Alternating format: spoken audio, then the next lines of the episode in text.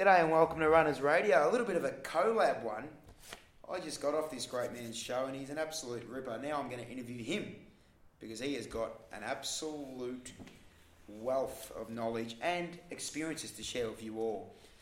Liam O'Donnell is a mental well-being and I guess mental health coach. Um, and how else would you describe yourself, great man? Mate, you're pretty close. Mindset, mental wellbeing coach, speaker, um, facilitator. I don't get too held up on, you know, the titles.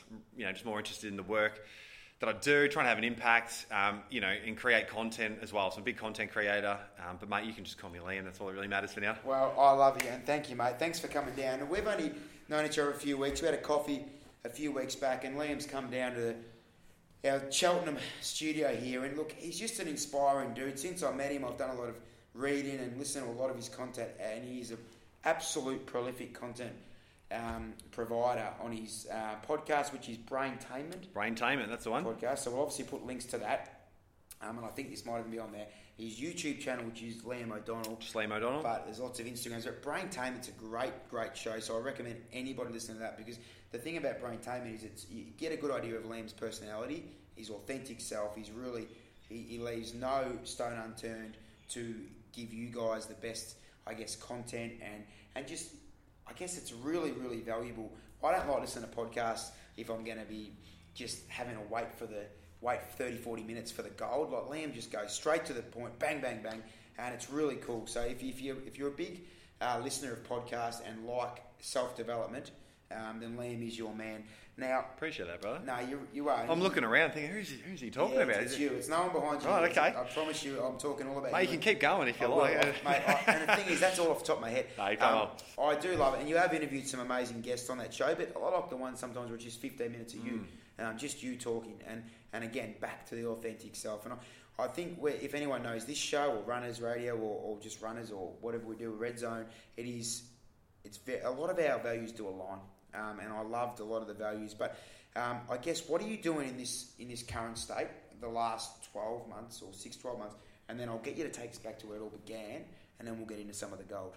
Mate, sounds good. Well, firstly, appreciate you coming out the time to, to do this with me. It's amazing to be in this studio. Obviously, we just had a chat earlier as well, so I'm excited to, to reconnect. And you touched on it already, Rick, but you know a lot of our values align, which is cool. Um, I like your approach as well, having that personality influenced in the work that you do. Um, you know, it's a big part for me, and that authenticity coming through. So, mate, it's bloody awesome to have this time to, to have a powwow together in the Yeah, flesh.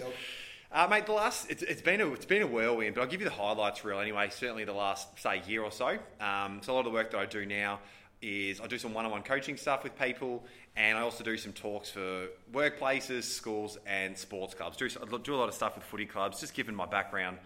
You know, playing footy and, and in the sports community, and a lot of that stuff is in large part around mental health. You know, I've had my own my own journey, which I'm sure we'll get to pretty shortly. Um, I've had a lot of highs, a lot of lows. Um, I know a lot of people can relate to that. You know, the I mean, the stats alone don't lie. You know, the rates of uh, mental health issues, certainly in the last few years, are really alarming within Australia. You know, it's pretty funny. We, consider ourselves such a laid-back country. Yeah, I think we're actually the second most medicated country in the world for mental health issues. So there's obviously some some work to be done there, and I've had my own journey. So I do some coaching with people around improving their well-being and, and how they how they feel on a daily basis, how they see themselves. We can unpack that a bit more soon.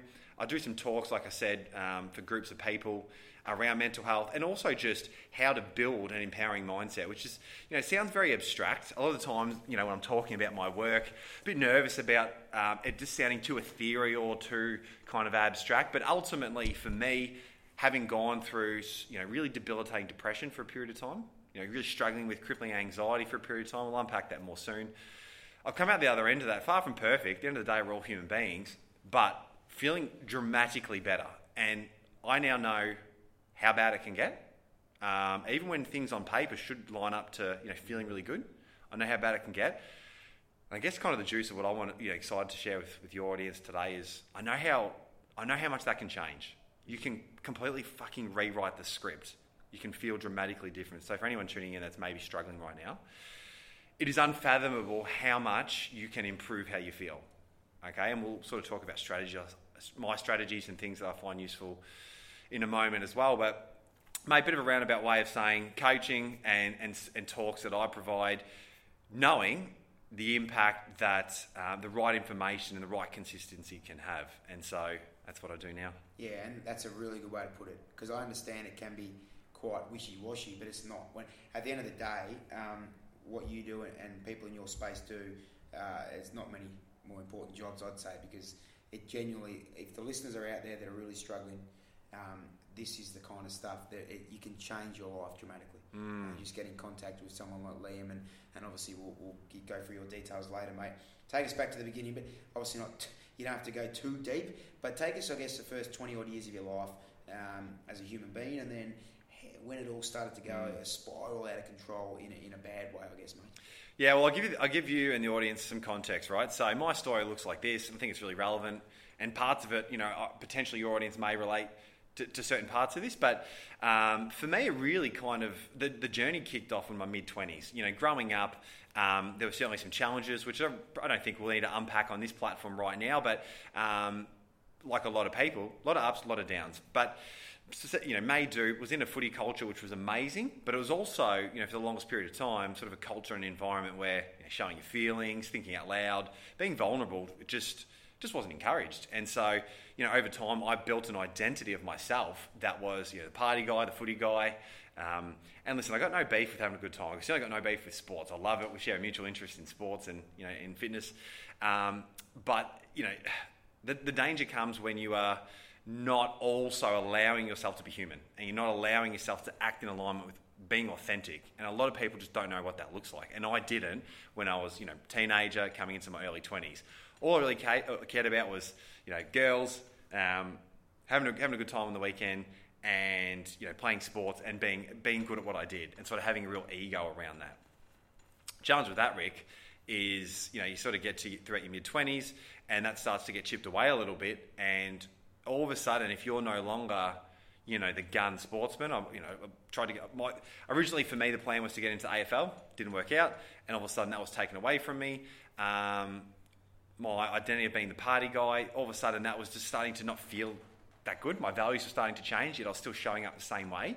So all of a sudden, all these things are adding up, and my ego is getting challenged. And when that was stripped away, I was kind of left with nothing else and felt really naked emotionally. I felt like a fraud in a lot of ways. And that was when I started to really flirt with, you know, looking back on it now, it was the first signs of depression. And I was really struggling with it. I just didn't know where to, what to do with that. Didn't know what to do with that feeling.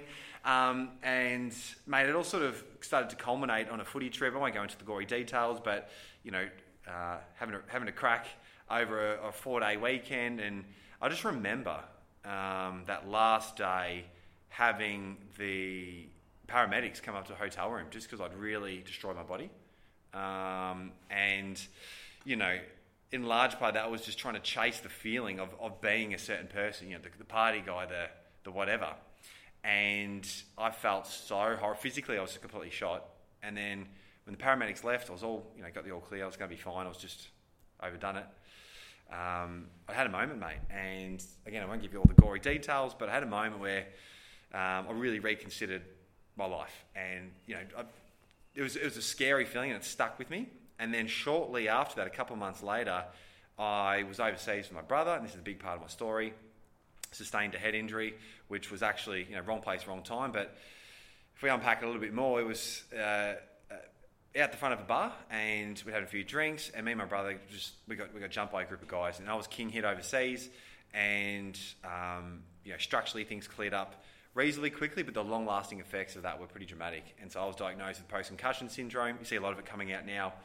The long lasting effects of concussions and head traumas with footy guys. And, you know, I sustained a really bad example of, of post concussion syndrome, and then that really spiraled the depression and into anxiety. It was really a three year process of trying to navigate through that. So, mate, to bring it all back together, um, that's why for me, um, I'm so passionate about the work I do now because it took me down this rabbit hole. I experienced the depths of despair mm. at times.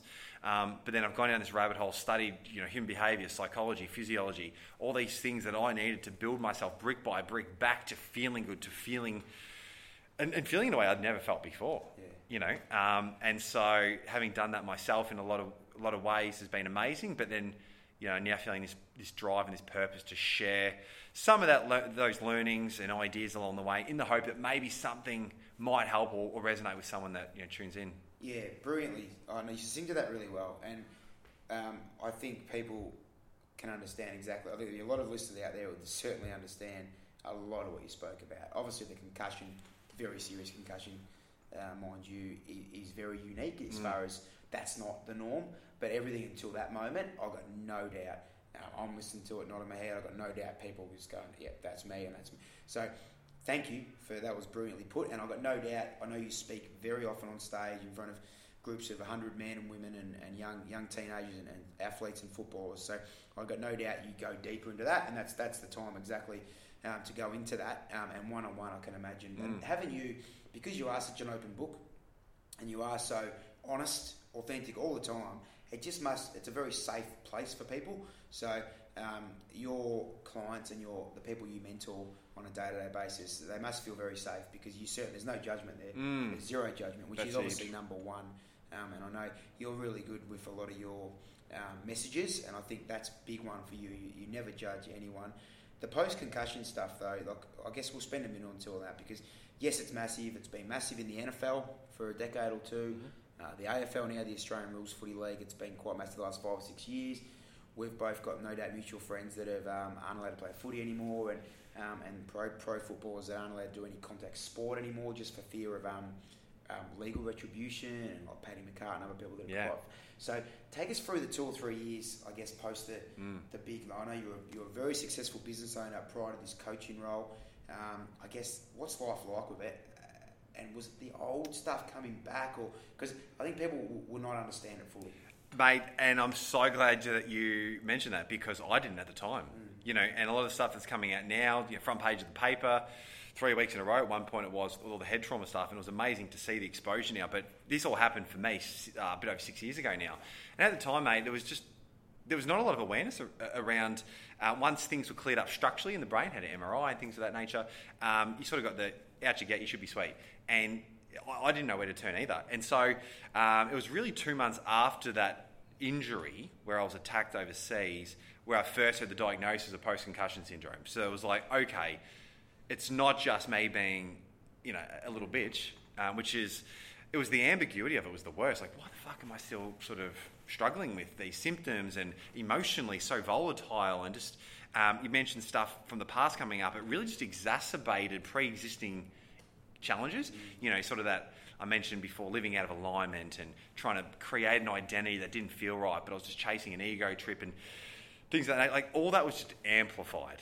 Um, and then add in the, the dizziness, the fatigue, the um, you know the blurry vision. Like all these symptoms were really rife, and so I got the diagnosis, and I was able to then go, okay, at least I know what this looks like. Go down the rabbit hole of seeing other people that struggle with similar challenges, and then start to do the the rehab. And mate, in a nutshell, for me, over what ended up being really a five year period, it was a two and a half to three year period was quite gnarly, but ultimately a five year journey. It was about 20 grand spent on you know rehab and uh, coaches and counselling, neuro rehab, um, chiros for neck adjustment from the whiplash from the trauma, and all these things came into it. And so you learn a lot when you're kind of having to go through that, and what really feels like a silent battle. And I know a lot of the mental health, the health, mental health stuff, and that's why I'm so passionate about it now. Is a similar experience for people. Is like no one else is feeling this. Like that's the paradigm a lot of people have. It's like I'm feeling this, or or I'm feeling a certain way, and I shouldn't. I I shouldn't feel like this. You know, I got I got the missus, I got the partner that I love, and I got this work, and on paper everything's fine, but I feel I just don't feel right. It's a horrible place to be, and it's hard when you don't know exactly what to do with that. It's really challenging. I found to to work through that when you when you feel like you should feel another way, but you don't, and that's how I felt for a number of years um, because structurally things were fine. On the surface, I looked okay. I could still crack jokes, you know, still flirt with women, all that, all that rubbish. But inside, you know, uh, emotionally, mentally, and certainly physically as well, I was struggling. Um, so, mate, it was pretty gnarly, um, but it was really, I reckon, a year and a half post injury where I started to get some things started to work, right? And that's something we can we can we can unpack a little bit more, but there was some mindset stuff. There was some really practical physiological things that I needed to do um, in terms of like retraining my vision. Had a big impact on how I how I felt and, and some of the symptoms that were showing up for me. Um, getting back into exercise. So for the longest period of time, you know, I, I felt like anytime I exercised, which was a big part of who I was, you know, and obviously the work you do, you know how important that is for how you feel mm. on a daily basis, is getting that exercise in, moving the body. And that, that was stripped away from me. So getting back into that where it wasn't too intense, too intense, where the heart rate was too high and actually skyrocketed my symptoms, mm. but finding that sweet spot where it was okay. I might not be able to do what I could used to do. I might not be able to do, you know, the, the big weights workout right now, but I, it doesn't mean I don't have to do nothing. It doesn't mean I have to do nothing. I can still do, you know, my 10k uh, low to moderate capacity um, aerobic zone, um, and focus on the controllable. That's a big thing I tell people, right? Is control the controllable, and that gave me a sense of agency, sense of empowerment. Like, fuck, okay, I'm going to do this because I'm going to focus on what I can control. And as soon as you feel like you have a sense of control over a situation, you automatically feel a little bit more empowered. And so for me, that was big. There were things I couldn't control, and it was frustrating, and I wanted to blame everyone, and I was stuck in the past, and I wish this didn't happen. It's like, okay, mm. it did. Control the controllable. And so um, the, the, the, aerobic capacity training was a big thing for me, and a few other modalities as well. And then, to be honest, mate, it was a lot of the psychology stuff. So reconnecting to an empowering belief system and a few other things that really became my pillars for rebuilding my mental well-being. That's that's it. So you've you've touched on a lot there, but I can imagine now that is a big part of your, uh, I guess, philosophy and, and methodology uh, with with your mm. clients and your the people you mentor um, so well. So it must be hard as well. The physical stuff's been taken away at its peak. So because when you were talking about your, your issues post concussion and you, you, the dizziness, the fatigue, the chronic, just the chronic physical feeling of, of nausea and that. Mm. So you that was a big part. That's a big part of anyone's recovery from depression, anxiety, and different different um, other ailments of the same nature. So you, you, had to find a way to make it work for you, yes. and you did. Yeah. So, but how long did that take to find a way to make it work for you from an exercise point of view? Uh, from an exercise point of view, uh, it was probably a couple of years. It's a long time. Yeah. For, for a bloke yeah. who's built his we're trying to detach from the ego now, no, we? No, of course. But you've got your whole identity around fitness and sport, and you can't do any of it. And it's such a go-to to you to to feel better. Usually, mm. um, when you're in a funk, you know, whether you're whether you're a young kid or a teenager or an early, it doesn't really matter. Whatever your age, exercise is such a good modality just to at least get the endorphins going, improve the you know the physiology, the nervous system, things like that. Like so important. and so when that wasn't an option, that was really tough. So I guess just on that, before we move on, um, because we always talk about on these similar shows that we do with exercise and mental health, it is everything.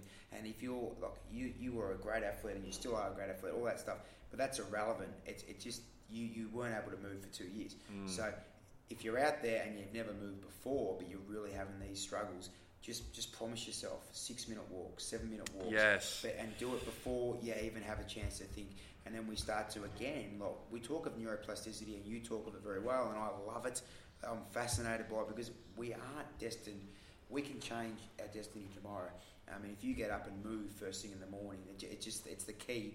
Um, mm-hmm. Um, and you must have really done that well because you had a lot of reasons, like you said, to not do anything. Mm. But you had to really say what works for me. Yeah, and, and here's the thing, Rick, as well. With, mate, there were some days where I just I threw in the towel, you know, and there were some days where it was like, just what's the point?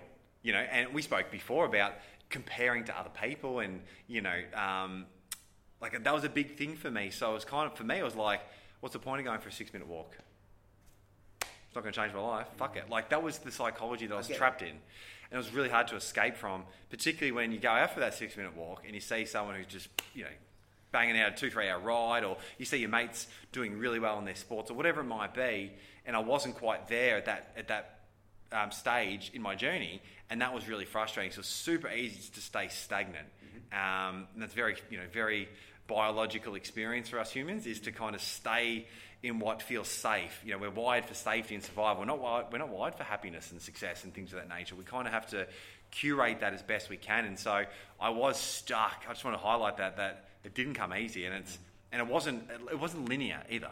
Never. That's Never big. It, it was two steps forward, three steps back, but then four steps forward. Like it was over a long enough timeline. That's how you win. Like that, that is how you make progress in, in business, in, in your money, in life, and certainly in your emotional and mental stability, I've found, right? It's not linear.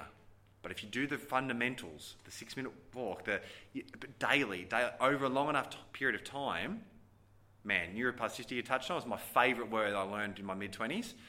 We are literally designed to adapt and to grow. Like that's what makes us humans, the apex predator. And that sounds very geeky, and but if you just sit with that for a second, it's kind of what I want people to really consider. Because there's look, you can you can Google, you can YouTube, you can search how to feel better, how to how to work through mental health challenges. There's a lot of modalities and options out there, and they're all worth exploring, and then exploring with curiosity and finding what works for you. But ultimately, people will fall short if they don't fundamentally believe that they can change. Right? That mental health Brilliant. trap is the lack of hopefulness that your future can get better. That's where that's where certainly where I was stuck. So understanding neuroplasticity, even epigenetics, these concepts which sound if you keep it simple, Rick, Liam, whoever's tuning in, we're all designed to adapt and to grow. And it might not be tomorrow. You know, your destination might not change overnight, but you can change direction in an instant. And that belief system is everything. The modalities, the tangible stuff, the tips and tricks, it's all useful. Mm-hmm. And we'll unpack that if we've got the time. But it's the belief system that I can and will get better. I can, and that, that might be something like a tangible skill. Like right now, you know, my example, I can't run 10 kilometers because my symptoms flare I just break down. I can't do that. But I can. And, you know, here I am running, you know, doing Ironmans and of the like, which is crazy. So um, the tangible side of things is cool. But the, the kind of the abstract stuff as well. So how you feel on a daily basis. People wake up and they're consistently flat or fatigued or scared or nervous or anxious or depressed. And that's all they know. Their nervous system has been reconditioned that way from weeks, months, potentially years of being that way. Okay. Know that that too can improve. It's not just a pat on the back. It's not a motivational speech. It's, mm. it's no, I'm, I'm not someone special because I've been able to improve how I felt. It's the belief system that you can improve. You start there. I promise you, in three, four weeks, three, four months, however long it takes, your life can be dramatically different. It, it's brilliantly put, and we're both so passionate about that, and it doesn't have to be the way it's always been. Um, and that, that's so true, and you, the way you put it is great. You can't expect it to happen overnight, and it's not going to be instant, it's going to take a long time. But again, you take the little wins. Like mm. the day, if you think there's no point, believe me, there's two of us here telling you there is every point, and there is every reason to start to change. And it, the, the neurotransmitters throughout the next day if you do so. Like, forget about anyone else. It's about you and about how, how are you gonna get the squeeze every inch out of your next day, and, and mm. Liam squeeze every inch out of every day. But if you feel like rubbish for six weeks, so I'm sure, like you said, it's not linear, up and down, up and down, four steps forward, five steps back. But when you did start to move and start to mm-hmm. do things, the, the, the, quality of your day, the productivity of your day was always going to be better. Um, and you, you, do it. You do really help people with that really well. I, I wanted to like the pen, the pillars of mental well being and stuff. Like if, if there's someone listening to that, we've spoken about exercise so much. Um, we'll get onto a bit of your journey with the triathlon stuff. Mm. If is there anything else that they can really work on, take take it day to day type stuff? Yeah, so I'm really big on the tangible stuff too. So the, the um, you know I think it's important to have context. So we, that belief system and um, for me is the best place to start. But you know, I can give people five pillars that I've found really useful. And the important caveat here, Rick, if I may, is you know, I'm just one guy. I'm just one dude. I, haven't got all the fucking answers. I'm just I, I'm here sharing my journey, and in the hope that someone can just take a couple little bits and pieces, filter it through their own sort of system, and then and then integrate what's going to work for them. Okay there's all kinds of ways to go about anything, and certainly when it comes to, to boosting how we feel mentally, emotionally, and you know everything in between, there's a number of ways to go. But for me, there was five big ones. If I reflect back on it, to something to you know for people to consider. The first is the belief system, like I said, and for me, there was a few things. Humans are the ultimate adaptation machine. I'd repeat that to myself, to other people, my friends, my family, my partner, at all times. I love that one. I absolutely love it. Humans are the ultimate adaptation machine. I tell you why I love that, Rick. It's, it's not about me looking in the mirror saying, I'm better right now, I'm better right now. And look, that serves its purpose too. That's, that's a whole other conversation. But this is, whether you like it or not, whether you agree or not, whether it makes you feel happy right now or not, is besides the point. Humans are the ultimate adaptation machine. Darwin was often misquoted for saying it's the strongest of the species that survive, but he actually said it's not the strongest nor the most intelligent, but rather the most adaptive to change that will survive. And that's why humans are the apex predator, right? So I find that really fucking empowering. So I started to really buy into that and then integrate that into my own life and go, okay, like I said, it might not be tomorrow, but over time I can adapt and grow and change and evolve beyond imagination. It's not rah it's not motivation, hyperbole. It's that's a, that's facts. So just knowing that alone should help people just feel a little bit more confident okay, I can get better, I can improve my running, I can get fit, I can get healthier, and I can certainly boost my mental well-being and my narrative of myself. Okay, so that's the first thing. I also uh, built a belief system around, hey, I am far more interested in how I feel about myself than how others feel about me. And dude, this was, I still struggle with this a little bit, but I reckon this is big for people, in particularly in a social media world, which kind of amplifies this human need for context of like, how do I fit in the world? Where do I belong? Who am I? Mate, it's a rabbit hole to go down. Um, but that, that was a whole other episode. Whole other episode, yeah. mate. But I struggled with that for a while. Series on that one. I struggled with that for a while. Um, but part of my belief system was okay. I'm far more interested in how I feel about myself than how others feel about me. So I started making decisions in according in accordance with that. Because when I didn't, that's what led me to really starting to emotionally, mentally spiral out of control. So, mate, we could go down that rabbit hole heaps, but the belief system's the first place to start. Get an empowering belief system, and it can be built. And knowing that it can be built is really important. The second thing is physiology, which I know you're huge on. You know, we could geek on uh, geek out for hours about all the different ways to optimize our neurochemistry and things of that nature. But you know, brain chemistry is the name of the game. When it comes to what's the meaning of life, I love those abstract conversations, and maybe over a glass of wine we could sort of riff on a few ideas one time, mate. But brain chemistry is what we're after. It's you know feeling a certain way, and the more you can get your physiology right, it's just the best place to start. It's the lowest hanging fruit. So you know, people tuning into this show, I imagine, are already aware of that, of how important movement is. But it's one of three things: movement and exercise, the right rest and, and sleep, and then nutrition and diet, right? They're the three pillars that I fell back on, which, you know, for anyone struggling in any capacity, it's really the best place to start because it's so tangible.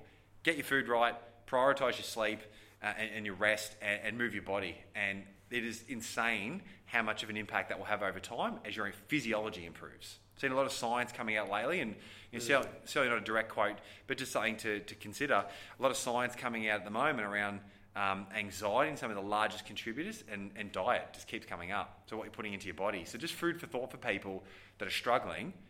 Not only can you improve your physiology by getting those three things right, but the sense of agency you have and the identity, right? The empowering identity that comes from I'm choosing, right, to do these things that are, that are good for me.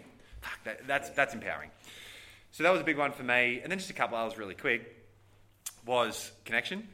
So living in alignment with your values and connection is big for people, uh, almost all people. You know, COVID, if anything's really highlighted this isolation and, and, loneliness pandemic. You know, people talk about the, the pandemic right now, which is one one piece, but it's really in large part a pandemic of loneliness that's been showcased. Been around for a while, but it's really been showcased in the last couple of years. So um, connection's huge. You know, so the opportunity for even just me and you having this chance to be here in the flesh, to, to have a conversation, to have an important conversation, rather than just my hey, go and, and da da da and see you later. Deep, true connection, fuck mate, it, it, that helps a lot. So for me, that was huge um, as well. And then the final piece for people to consider is to intentionally cultivate joy in our lives.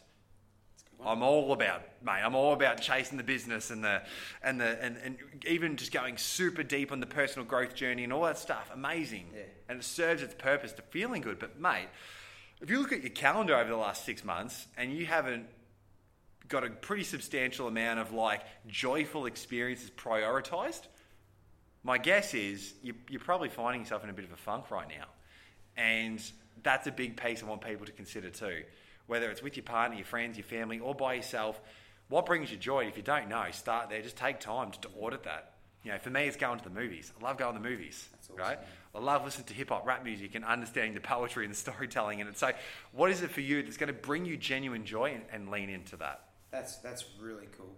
Um, and I, have listened to a lot of your stuff, obviously, the last couple of weeks, and um, and I know you are. I love your diversity. I love that you've got um, lots of different passions and interests, and and the cultivation of joy is really important. Do stuff that makes you happy, um, and be around people that make you happy. So mm. that, that, that speaks to the last two points: the connection Um, and I know you've spoken, well, not to negative, but uh, just be very aware of who who's around you and what they. But that's that we don't have to go into that. But yeah, just what what what effects are they having on you as well? So Mm.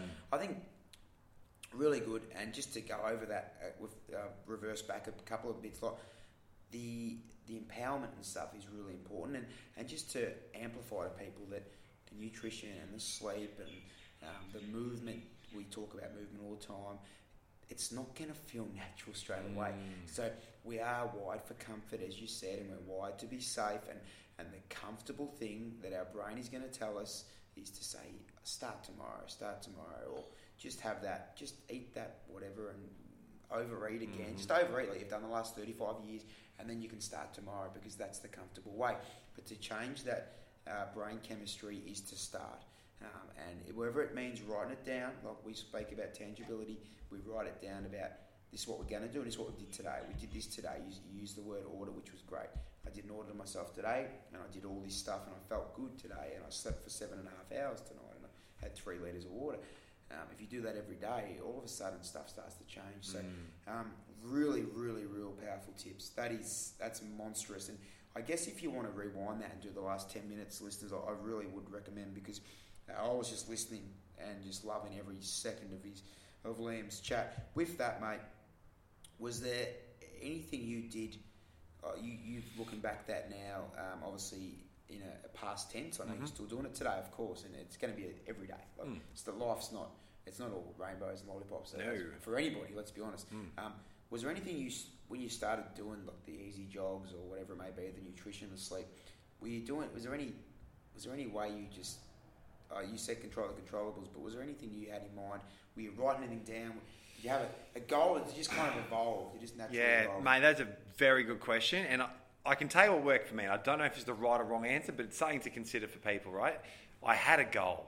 There's something, and and the goal, I'd hit my goal because, mate, how good does it feel when you set an objective and you hit the objective?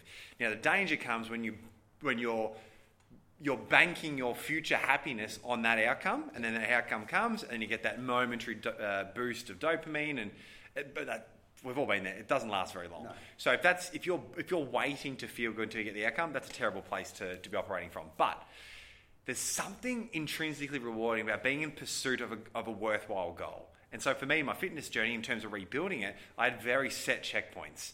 Um, you know, a lot of it was around running because for me, sort of staying in that heart rate zone was huge, as opposed to weight training, which sort of flared at my neck and all my head issues, symptoms would flare up. So I had some running goals that I build up, build up, build up, and it was I think three years after the, the, the injury that I completed a half marathon. So I did a half marathon.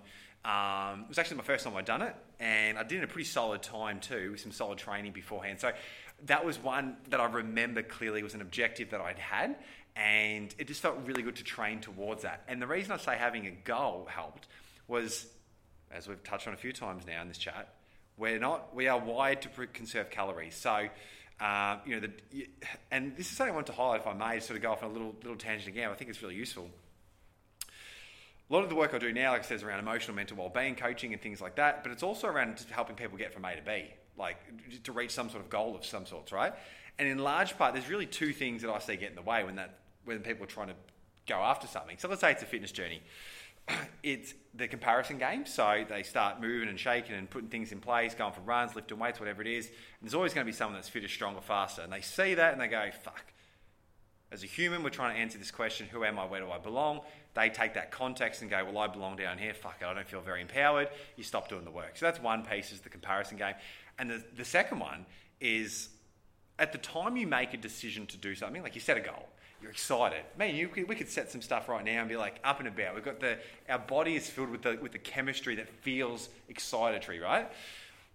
What happens though when it comes two days' time from now, and you said you were going to go for a run at five in the morning, or you're going to lift those weights, or you're going to go for that walk, or you were going to, you know, do that thing that's going to make you feel better. That time comes around, you don't feel like it anymore. You're tired, you're fatigued. It's how you interpret that feeling. You're not always going to feel that excitatory dopamine release, right? It's not going to happen. And if you're waiting on that feeling to do what you said you would do, you're in trouble. So it's understanding that feeling, and that's kind of what I got pretty good at. Was I've got my goal Um, we've spoken a lot uh, about decision fatigue. I know you're really big on that. I've got my goal. I don't have to overthink it. I just got to turn up and get it done. But I also now know that I'm not always like. There's going to be days where I genuinely don't feel like it, and bar some sort of serious injury or, or some other concern that maybe I need to reconsider, I, I need to turn up, and I will feel better for doing the work. And so, I think that's where a lot of people fall down, is that they misunderstand what that feeling means. I don't feel like it anymore. Maybe this goal isn't that important to me. Maybe I'm not capable of it. Just I don't. I can't be fucked. Whatever it is. No, it's just that your body is trying to keep you safe and conserve calories. That's why there's friction there. So I was able to remember that most of the time and sort of show up, show up. So yeah, roundabout way of sort of answering your question there. Sorry, Rick, No, but it's, it's fucking brilliant. Um, It's being awesome. able to have that goal, understanding what those feelings are when they come up on route to that goal, and being able to maneuver through that is really big. Mm-hmm. That helped tremendously because all of a sudden you go from 5k, 10k to the half marathon Mm. I mentioned, and um, you know I went back and played football this year, albeit a couple of games. Um, put on a clinic, mind you, uh, but you know after four or five years away, uh, just obviously with the head trauma stuff, to now obviously going into Ironmans that I'm doing, and you know I'll probably come last, but I'll get it done, and that's exciting. It's brilliant and great, great tips because we always talk about not relying on motivation. Uh, it just has to be hardwired. And how empowering is that to say, okay, this I'm not going to be filled with dopamine and excitable hormones and, and neurotransmitters because it's 5 a.m., but I'm going to get it done. And that's very, very, very empowering. And, and I tell you what, once you start doing this for months and years on end, it just changes. Yeah. So you're not the same person that you were three years ago. But our whole life is about we do we want to be the same? But we don't. We want to be able to change. Mhm. Unless every centimeter of your life is perfect, Yep. or you, which hopefully it is, but you want to continue to grow and adapt and, and be a better version of yourself. Give me some of your big tips on um, empowerment Mhm. mindset because I've got no doubt that you are in this space daily. So Yeah. some of your big tips on that. Mate, this is yeah, this is the real juice of a lot of the work that I do and what I'm really passionate about. And again, mate, never claim to have all the answers, but if I can say a couple of things that land with people, then you beauty, which you know we've played our role today. So, so for me, language is the best place to start, right? So something super tangible that people can use. Find language stems. Now, what I mean by that is is this. Something that I always fall back on, we've touched on a couple of times already. Humans are the ultimate adaptation machine. I will say that out loud. I am literally trying to brainwash myself. I'm trying to recondition my nervous system, my belief system, unpack old limiting. I'm trying to really subscribe to that so deeply at every opportunity that it becomes second nature. So when I'm struggling, when I'm feeling fatigued, when I'm doubting myself, which never really comes up, I can fall back on that. So that's just one thing. Humans are the ultimate adaptation machine. Say it at all times. Love it. Language is a two way street to mood, right? So often we'll see people sort of, you know, I'll give you a quick little uh, analogy. So let's say I see you in the morning tomorrow, Rick, and you've slept well, um, you've had a great night, you get an email with, you know, great news for the business, you've had your coffee up and about, and I ask how you're going. You're probably going to tell me you're, having, you're up and about and you're, you're feeling good. Let's say the reverse of that happens, shit night's sleep, you have an argument with your partner, you haven't had your coffee, you haven't had your workout, you're just feeling physiologically a bit off. How you going, Rick? You know, you might be able to, you might be able to, you know, show up a certain way. Potentially, you know, I know you've got a, you've got a great attitude, but odds are you're going to probably say something more along the lines of bit flat, I'm tired, I'm this, whatever. So people seem to understand that language reflects mood, but we can direct our mood with language. So um, to bring it all together, language stems. So having things that you find empowering and saying them at all opportunities is really empowering. To actually go the other way to impact mood. Another thing for me is I'm the kind of person that fill in the blank. Who the fuck am I? Who am I to tell you how to live your life? But whatever's important for you, complete that sentence. I'm the kind of person that. I'm the kind of person that always does what I say I'll do. I'm the kind of person that sets my fitness goals and I live into them. I'm the kind of person that um, lives in with authenticity, and I'm the kind of person that shows up in line with my own values, not other people's. What, whatever's important for you. That can be a process in of itself to identify that. I'll stop. That is absolutely brilliant. It also works the reverse with belief system though. I've always been. Mm. I've always. I've never been a morning person. I've always been a chocolate. Oh, you're probably going to touch on this, but we can change that just by changing language. Mm-hmm. I've always been lazy. I've always been Yep. overweight.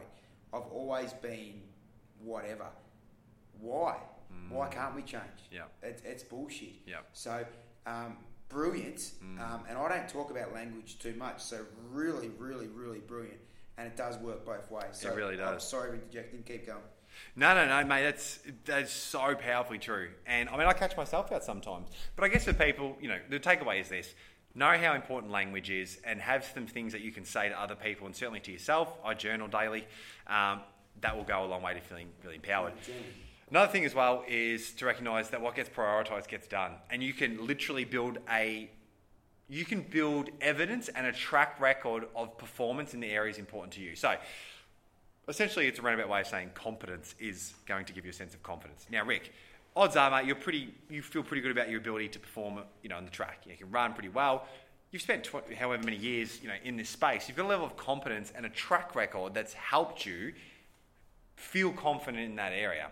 So, whilst I'm really big on uh, starting with beliefs, an easy way to kind of dive into that belief loop is to actually get better and prioritize what's important to you. So, if something's not important to you, the other caveat here is who cares? If someone's doing something and like, oh, maybe I should do that, maybe should. Who just let that go. But whether it's your fitness, your you know your business, your career, relationship, things that are important to you, prioritize it. So we mentioned the Ironman. Sort of joked a couple of times about how I'm, you know, I'm certainly not going to win, but I will get it done. I will get it done. I've been training for it for six months. Um, mate, it is the number one priority in my life right now, and that that'll change. You know, I'll get I'll get it done. I'll, you know, fitness and that sort of keeping some sort of routine is important, but that might fluctuate a bit after the event. But right now, I know that needs to be a priority because then it will get done, and then that consistency and that track record gives me a sense of empowerment. Right. Brilliant. So for people, take away. If you want to feel a sense of empowerment, build a track record that supports your belief that you are whatever you want to feel. Mm-hmm. Okay, so that's really big. Magnificent. I guess maybe the final piece is the law of osmosis. So what you surround yourself with, self with, right? And there's three things that I consider are worth auditing and, and doing what you can to to put yourself uh, to get to get around the best version of these. The first is people, the second is ideas, and the third is places. So um, right now I'm in an amazing place with an amazing person. Gee, you and keep going. This is fucking marvelous. yeah, and uh, you know, bouncing off some what I think are some great ideas and important important conversations to be had. So osmosis. So if you're feeling less than empowered, how often are you around people that are empowering? How often are you learning, listening, reading, studying ideas that are empowering?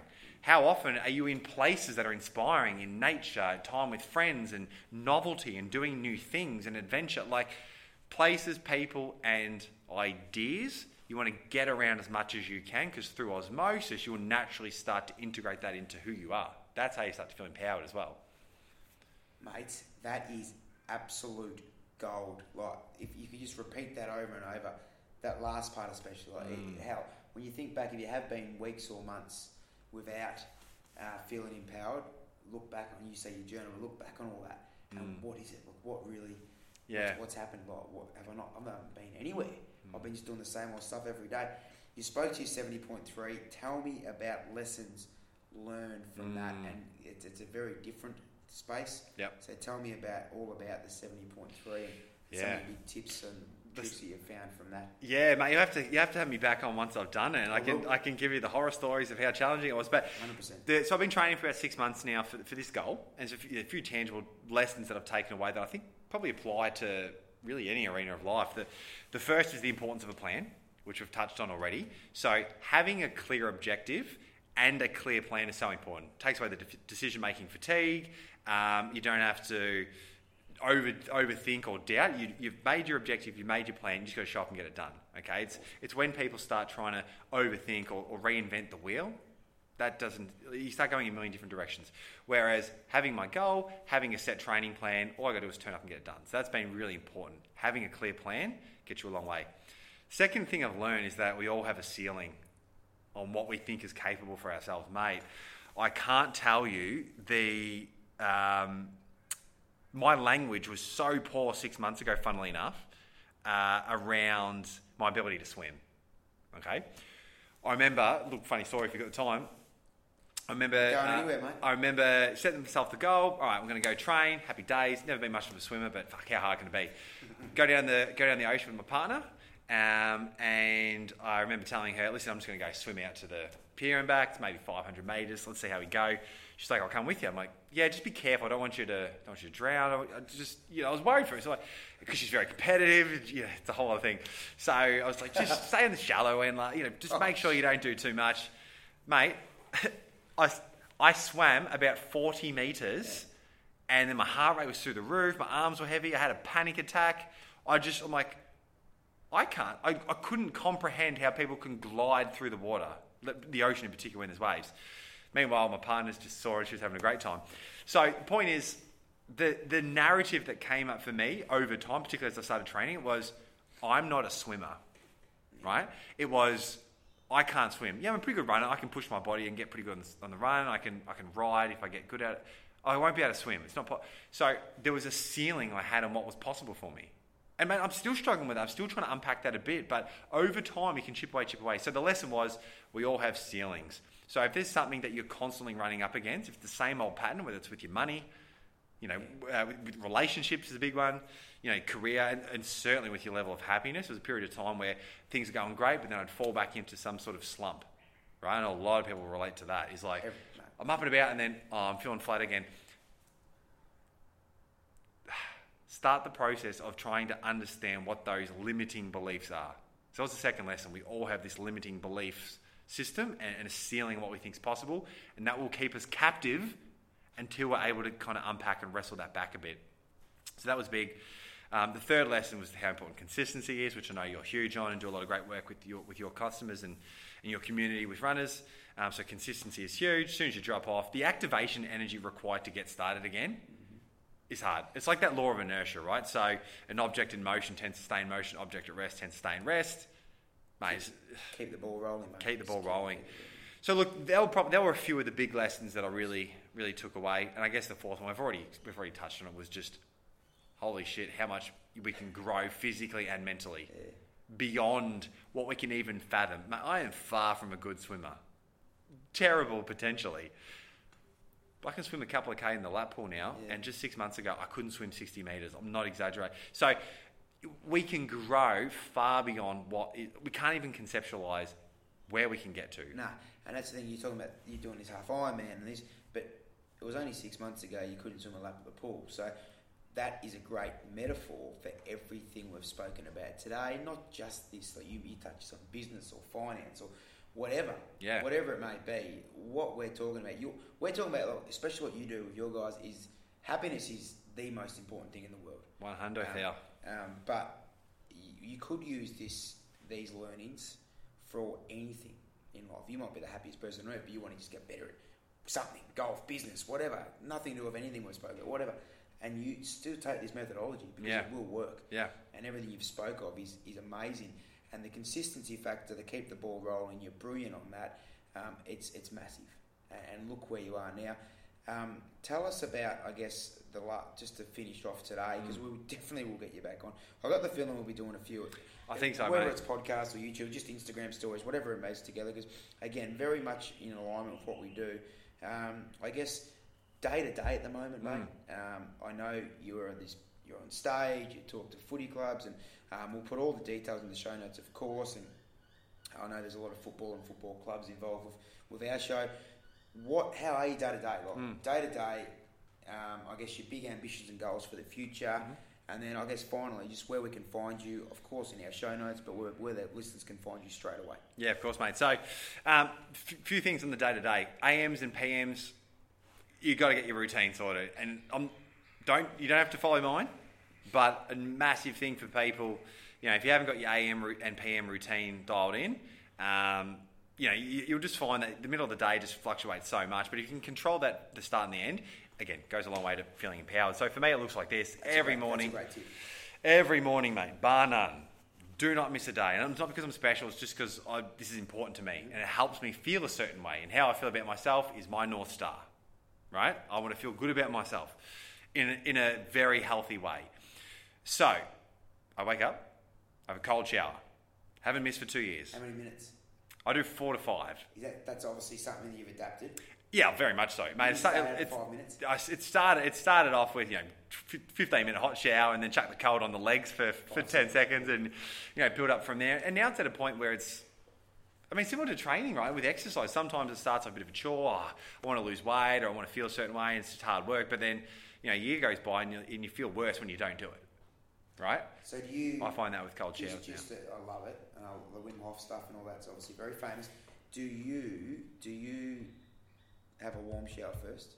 I don't. So you just get straight in, Yeah. and this is this pre-train or post-train? This is. Uh, Irrelevant. So you train first usually. It, it, it, I usually have the, the, the shower first. I usually have two. So I, I'll have my cold shower first, Then train. And then I will meditate How long for? five to ten minutes. Sorry, I'm, I'm getting. No, no, for sure, yeah, going, no, no, yeah, going. five ten minutes. So For me, it's not about you know floating away to the Himalayas. It's about the routine and consistency, and just this. being able to keep my nervous system as calm as possible. So, best. so I meditate, which then allows me to then journal for five to ten minutes. And again, you don't have to do this, but I've just find this really useful for me. So, cold shower, up and about, meditate for ten minutes, five ten minutes. Journal for five ten minutes, and that could be what I'm grateful for. Could be my plan for the day. Could be how I want to show up for the day. Could be lessons learned from the day before, because I'm all about trying to, you know, continually, I guess, enhance um, what I know to be true of myself in the world so that I can feel more empowered and then potentially, hopefully, help other people too. So, could be whatever, but I journal for 10 minutes, then I go train. So, depending on whatever day it is, could be you know, at the moment, it could be a, this morning, for example, was an hour in the pool, did a couple of 2K in the pool over different intervals, and then into half hour run with a couple of different um, intervals in that as well, like some speed stuff too. So that was today. Tomorrow's an hour and a half ride. Um, so it'll vary, but then it'll be train. Then it'll come back to my house, stretch, another cold shower, uh, and then kind of whatever I need to do for the day. Awesome. Okay. PM it looks like I do a little stretch session for ten minutes. Um, uh, then I will meditate for five minutes, even a couple of minutes. For me, it's just about getting some deep breaths in before I go to bed have um, have a little potion for me, which is a bit of GABA concentrate and um, lion's mane and some chamomile tea, um, and all electronics off at least half an hour before bed. So that for me is really important. So that's my PM, and then really you know my way of prioritising sleep. Throughout the day, at the moment, it might look. Um, uh, I mean, my ideal it varies, as you know. Like you know, for running a business, it can it can get um, it can vary significantly, but on an average day, it might look like doing uh, a piece of content in the morning.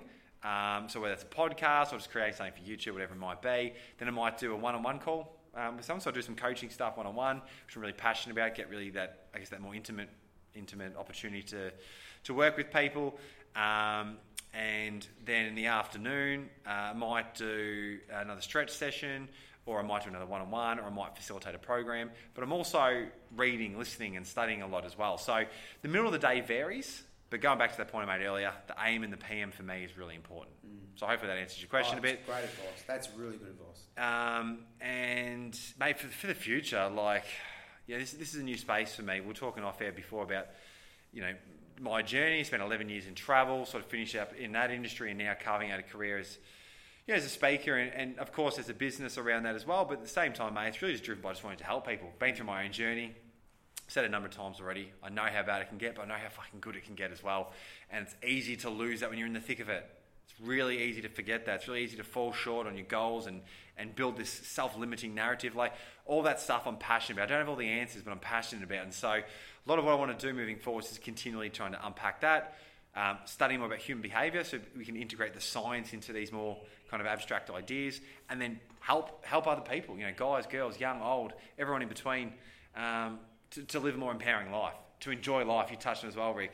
Fuck it, to, the happiness is the name of the game. It's brain chemistry. It's feeling good. So um, those answers might evolve over time. And so right now I've shared a couple of ideas today, which hopefully are useful. Oh, Um, but the plan for the future, mate, is just to connect with as many people as as I can through, through platforms like this. Of course, the work I do, you know, in, in front of different groups, um, and then the you know the one-on-one coaching stuff. If anyone's interested, Super powerful tips. Um, the morning and PM stuff is brilliant. Um, and again, you're not trying to preach. You're not saying No. this is how you got to do it. This all works for you. But really, it does align with everything we talk about anyway. So everything you're talking about, I think a lot of our listeners, um, no matter what space they're in, again, I'm massive on that. Doesn't matter what space or field you're in, will listen to that and respect that and try, hopefully, if not all of them, a few of them, and go, this really works for me. Mm. Journaling, meditating, cold showers, daily movement. Okay, he's not trying to be an Olympian, but just continue to change his physiology and biomechanics and get better at swimming, riding, Mm. running. He's got an objective. He's going to do it in a few months, and we'll definitely get Liam back on the show. Authentic, honest, raw, very intelligent and motivating. Uh, Liam O'Donnell, tell us where that we can find you. Um, so on all the main, you know, social channels on the, on the interweb out there, I suppose. On YouTube, you can just, just search Liam O'Donnell. I should come up. Braintainment, you mentioned at the start. Appreciate that, mate. Is a podcast that I do. Um, just had you on recently as well, so that episode will air shortly. Should be exciting. But you know, I've had a, a whole range of guests on there every so often. It might just be a quick power sharing some ideas out loud that hopefully people resonate with.